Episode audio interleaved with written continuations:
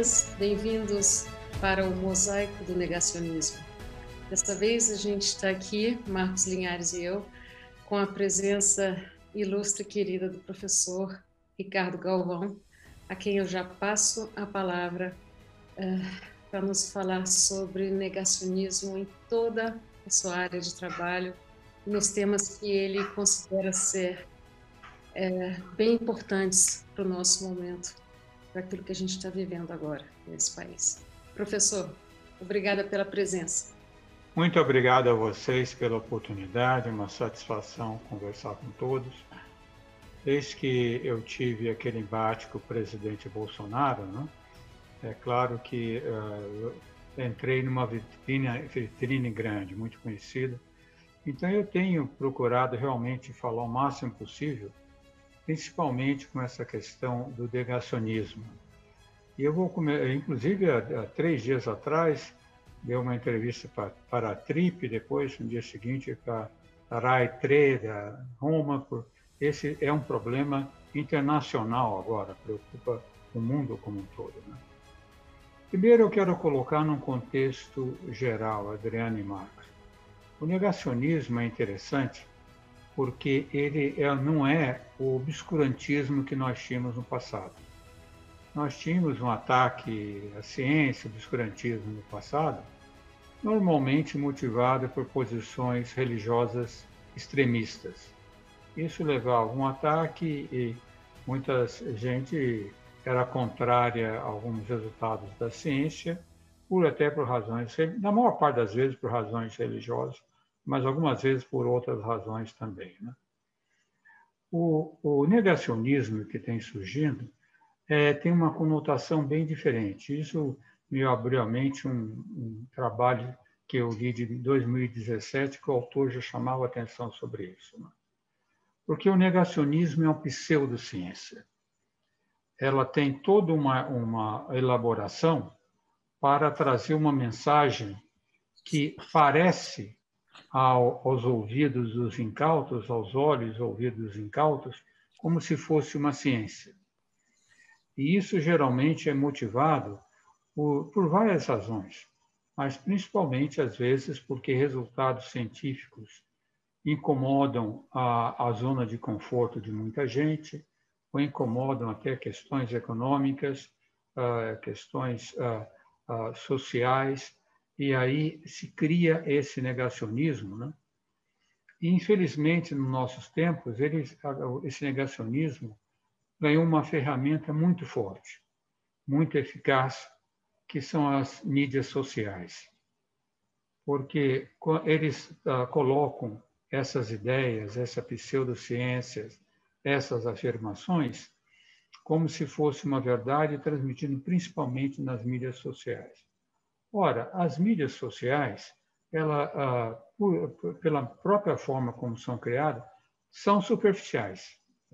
Certas ah, respostas científicas, às vezes, necessitam de uma profundidade que não é possível, às vezes, ah, colocar nas mídias sociais.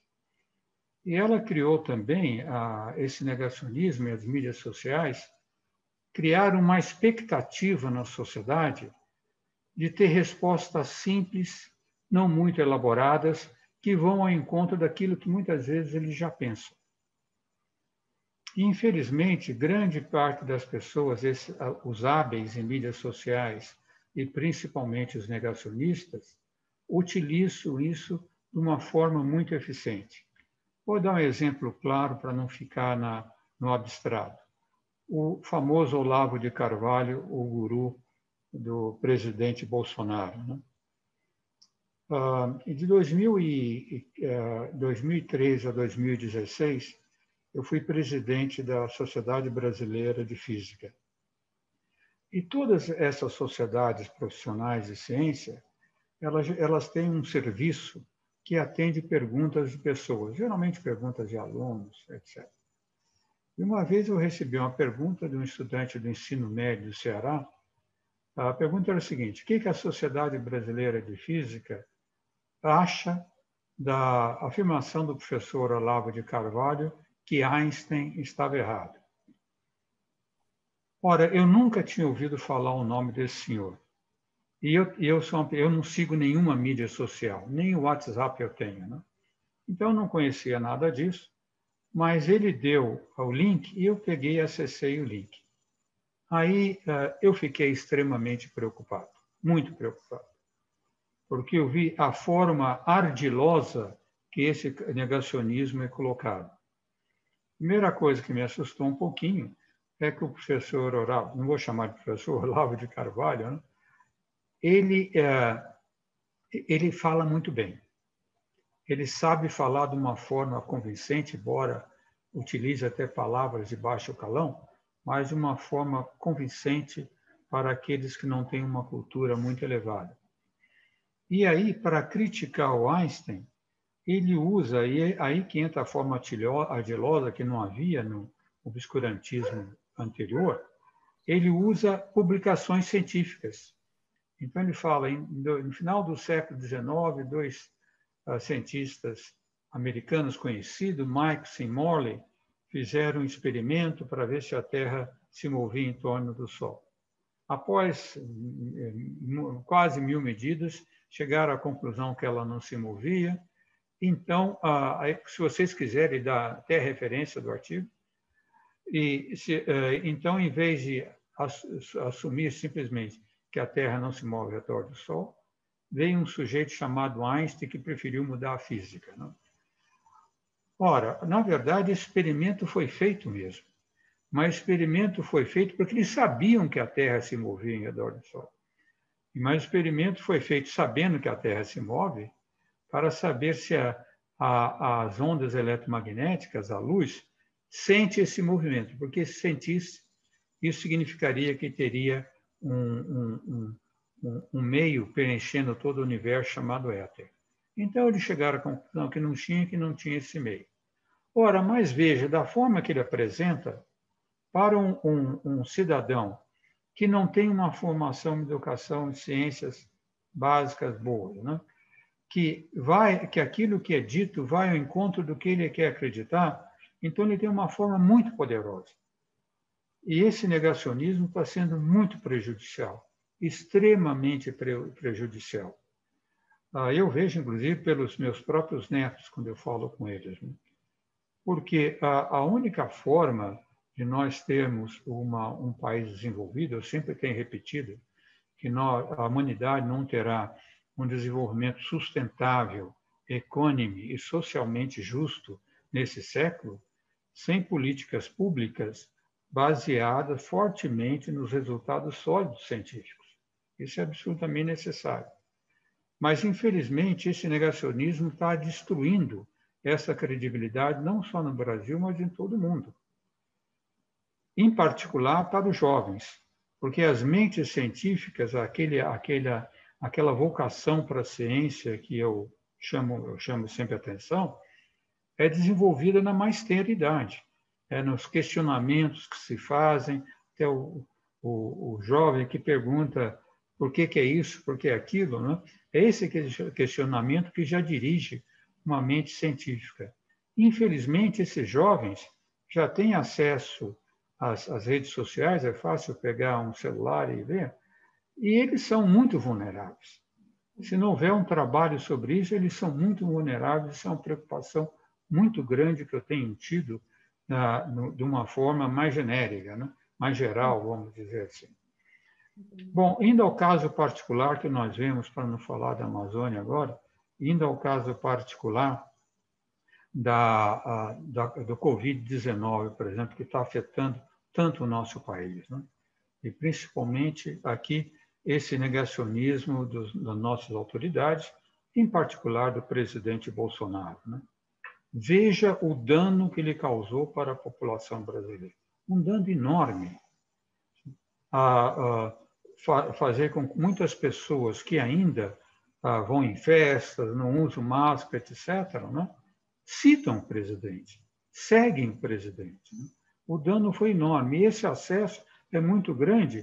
E mesmo aqueles colegas cientistas que trabalham contra isso, e aproveito para citar uma colega, Natália Pasternak, que trabalha bastante contra isso, tem dificuldade. têm dificuldade de acessar, porque não é fácil dar uma resposta mais aprofundada numa mídia social. Isso é extremamente preocupante e nós estamos sofrendo muito, mas muito por isso, realmente por essa atitude negacionista de autoridades. Eu dou um exemplo, eu tenho dado exemplo que é curioso sobre isso para exemplificar. Em 2019 eu estive com a televisão holandesa fazendo uma matéria na Amazônia. Eu fui em Rio Preto da Eva, que fica um pouco ao norte de, de Manaus. Nós fomos ver um, um desmatamento, uma queimada que houve lá, entrevistar o dono do local para saber o que tal. E foi uma matéria espetacular feita pela televisão holandesa, não só na Amazônia brasileira, mas em cinco países pan-amazônicos. E aí, quando ela me apresentou, ela, repórter, mora no Brasil, fala bem português, quando me apresentou ao dono da propriedade, me apresentou como ex-presidente do diretor do INPE. E aí ela falou, o INPE do, da, espacial, não INPA, porque na, em Manaus tem o INPA, que é o Instituto de Pesquisa da Amazônia. Né? E, e, e o, o, o, senhor respondeu, curiosamente, não, eu sei, eu sei que tem o INPA aqui, o INPA na Amazônia. Aí virou-se para mim e disse, o senhor, então, eh, lá não trabalha em coisas espaciais? Eu falei, sim, trabalha em coisas espaciais. E ele falou, mas por que, que vocês fazem essas pesquisas no espaço se nós sabemos que a Terra é plana, como tem afirmado o governo? Veja o, a, o, o prejuízo que se traz na mente de pessoas inocentes. Aí eu tentei explicar para ele, convencê-lo que não era bem assim, mas depois a repórter me chamou ao lado e me perguntou. Eu, eu, realmente moro no Brasil, vejo essa história, nem dei atenção. Tem pessoas do governo que dizem que a Terra é plana, mas o ministro da Educação do Brasil não soltou um comunicado a todos, a população em geral, que isso não é verdade, que a Terra não é não é plana. Isso imediatamente teria acontecido na Holanda, Vandelão. Você veja ah, o problema que nós temos. No caso do Brasil, e bom, primeiro voltar um pouco atrás, esse negacionismo ocorre em todo o mundo, nos Estados Unidos, mas também um pouco na Europa. Durante três anos eu fui do Conselho Científico da, da, da Associação Europeia de Física e algumas vezes discutimos isso. O problema do negacionismo está destruindo mentes jovens científicos. Aí também ocorre. Né? Mas no caso do Brasil é terrível, Helena porque o nível da educação do nosso povo é muito baixo. Nós temos problemas seríssimos, não só em conhecimento, mas na própria atitude com relação à ciência. Eu tenho chamado a atenção que, infelizmente, nossas escolas, e não somente as públicas, a grande maioria das escolas particulares, ensino básico, ensino médio, não tem laboratórios. Não tem laboratório de física, de química, de biologia. E nesses laboratórios, é, na verdade, o jovem aprende mais do que nas teorias que ele aprende sentado no banco da escola. Ali ele tem contato, ali ele perde o, o medo, ali ele aprende, ali ele aumenta a curiosidade. Como nós não temos isso no Brasil, a nossa população, infelizmente, é presa fácil para esse negacionismo. Eu tenho uh, falado bastante, no caso das, como eu disse, eu fui presidente da Sociedade Brasileira de Física, que as nossas sociedades profissionais uh, de ciência têm que atuar muito mais fortemente. Têm que aprender a atuar nas, nas mídias sociais, ter maneiras de ir contra esse negacionismo. Esse negacionismo uh, destrói tudo e vai destruir facilmente o nosso futuro. Vou parar por aqui se quiseres colocar alguma pergunta. Tem uma pergunta assim. O senhor falou ah, ainda há pouco sobre formas ardilosas de se argumentar e elas conseguem convencer as pessoas através das mídias e tudo mais, porque as pessoas não, não têm acesso ou não, não, não conseguem penetrar numa pesquisa, não conseguem ler com mais profundidade sobre certos assuntos. Quais são as formas ardilosas de argumentação que o senhor teve contato é, com relação ao desmatamento na Amazônia ou a questões ecológicas em geral que fazem parte do, da sua gama de conhecimento? É, esse é um ponto bastante importante. Então, vou voltar a, aí, eu evitar mencionar coisas políticas, mas eu tenho que mencionar e voltar e mencionar claramente. Né? Uhum. Veja, desde a campanha eleitoral em 2018, o governo, um grupo próximo a ele, eu acho que não todo o governo, que tem pessoas com formação boa no governo, mas próximo a ele, começar a falar contra o aquecimento global.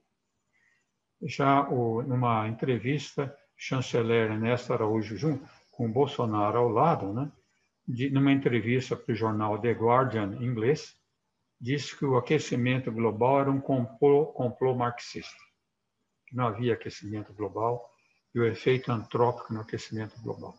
Foi até essa foi uma implicação interessante, porque o editor do The Guardian disse que se o governo continuasse com essa mensagem, ia destruir completamente, eliminar completamente o enorme protagonismo que o Brasil tinha mundialmente em questões de sustentabilidade e preservação de florestas tropicais. Porque o prestígio do Brasil era enorme. O, o controle que nós tivemos de desmatamento, uh, nós tivemos um grande pico de desmatamento em, em 2004, foi acima de 27 mil quilômetros quadrados.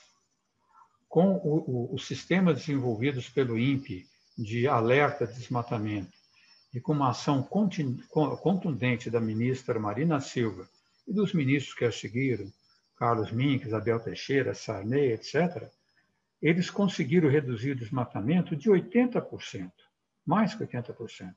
Em 2004, foram pouco mais de 4 mil quilômetros quadrados desmatados. Este resultado foi considerado pela revista Nature o exemplo paradigmático de controle ambiental no mundo na última década. Só para ver o prestígio enorme que tinha o Brasil. E aí vem, então, a, a construção, que eu digo ardilosa, com relação ao meio ambiente desse governo. Né? É claro que o governo Bolsonaro, assim como no caso também da coronavírus, mas no caso da Amazônia, e principalmente o, o ministro Ricardo Salles, Bolsonaro e outros, eles veem a preservação da Amazônia e o desenvolvimento sustentável como ortogonal a um desenvolvimento econômico. E, e, e eles tinham também, um, o Bolsonaro, numa discussão que eu tive até com o Ricardo Salles, ele mencionou claramente que o Bolsonaro foi eleito com 100% de apoio dos mineradores matadores ilegais da Amazônia. Então, e, e, ter medidas contrária ao desmatamento, que evitasse o desmatamento, era contra os objetivos, afetava a zona de conforto dele. Tá? Então, eles come, começaram com esse negacionismo, essa pseudociência. Primeiro, ele disse que o, o, a, o aquecimento global é um complô marxista. Olha a esperteza, a forma dilosa de colocar. Já coloca que quem fala em aquecimento global e preservação da, da Amazônia, né, está à esquerda. É pessoal da esquerda. Já traz essa discussão, tira da, do, do, do, cenário político, científico apenas, e traz para o cenário político. Né? E aí começou, quando começou o governo, uh, eu só, só fui me perceber disso em março. Quando começou o governo, já em 15 de janeiro, o, o ministro Ricardo Salles fez primeiro ataque contundente ao INPE. Diz que o sistema do INPE de monitoramento da Amazônia, com os alertas de desmatamento, não tinha precisão suficiente para que o IBAMA tomasse as suas contramedidas, as ações de contramedida. Então, veja a outra forma de Losa de colocar. Ele fala isso, foi numa entrevista à Folha de São Paulo, jogando debaixo do tapete aquele resultado que eu acabei de lhe falar, que o governo, usando os mesmos dados do INPE, tinha controlado o desmatamento. Quer dizer, isso daí não é ignorância, isso daí é pensado. Isso é feito de uma forma pensada.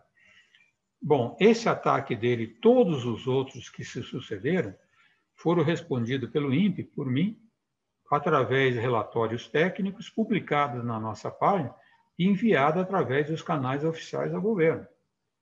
Adriana, nunca tive uma resposta, nunca. e mandando e fiz uma vez fiz reunião no ministério com a pessoa, não vou dizer o nome, mas o secretário encarregado de, de dos, dos relatórios que o Brasil presta ao IPCC sobre efeito do é, emissão de gases de efeito estufa, falei para ele, olha, vocês não podem continuar assim. Vocês têm que voltar a abrir os canais de diálogo entre o INPE e o Ministério do Meio e IBAMA, como foi em todos os governos anteriores. Porque senão você, nós vamos chegar a um embate que vai ter uma repercussão negativa enorme para o país. E esse secretário, como é um cientista conhecido, entendeu perfeitamente e disse: Olha, nós vamos então fazer uma reunião para discutir isso. Uma semana depois, eu sou chamado no Ministério de Ciência e Tecnologia pelo meu chefe imediato, que me espinafrou por ter ido ao Ministério e falado isso. Então. E os ataques continuaram. Até que, e eu respondendo sempre, até que em 2 de junho, o, o general Augusto Heleno, numa entrevista à BBC, disse que os dados do INPE estavam sendo manipulados para prejudicar a imagem do governo no exterior. Ora, o INPE tem um prestígio enorme. Imediatamente, não passou uma hora, eu recebi telefonema da BBC, da ARAI, do Le Monde, para explicar o que estava acontecendo. Eu não respondi. Eu, o que eu fiz foi um ofício detalhado ao ministro de Ciência e Tecnologia, que é meu chefe imediato, explicando tudo o que estava acontecendo, falando, ministro, por favor, abra um canal de diálogo com o Ministério do Meio Ambiente, porque isso daí vai chegar a um embate que vai prejudicar o Brasil. O, o INPE, inclusive, está disposto a criar mais ferramentas para que os ministérios possam ser saudados, sem nenhuma resposta. Então, e essas coisas foram todas colocadas na imprensa por eles. Então, você veja que é uma pseudociência, todo um, um discurso formado para destruir ah, uma imagem do INPE, que infelizmente foi aceita por muita gente. Quando, eh, eh, quando surgiu o embate com Bolsonaro, eu não, não acesso redes sociais, mas minha esposa, minha família acessa, né? e muita gente dizia, está vendo? O velhinho do INPE que está mamando no, no, no, no, nos dados do governo, esses cientistas do INPE que recebem sem fazer nada, prejudicando o país. Isso que é o negacionismo que afeta o país. Olá, eu espero que vocês tenham gostado do episódio. Semana que vem a gente continua com o mesmo assunto. Até lá!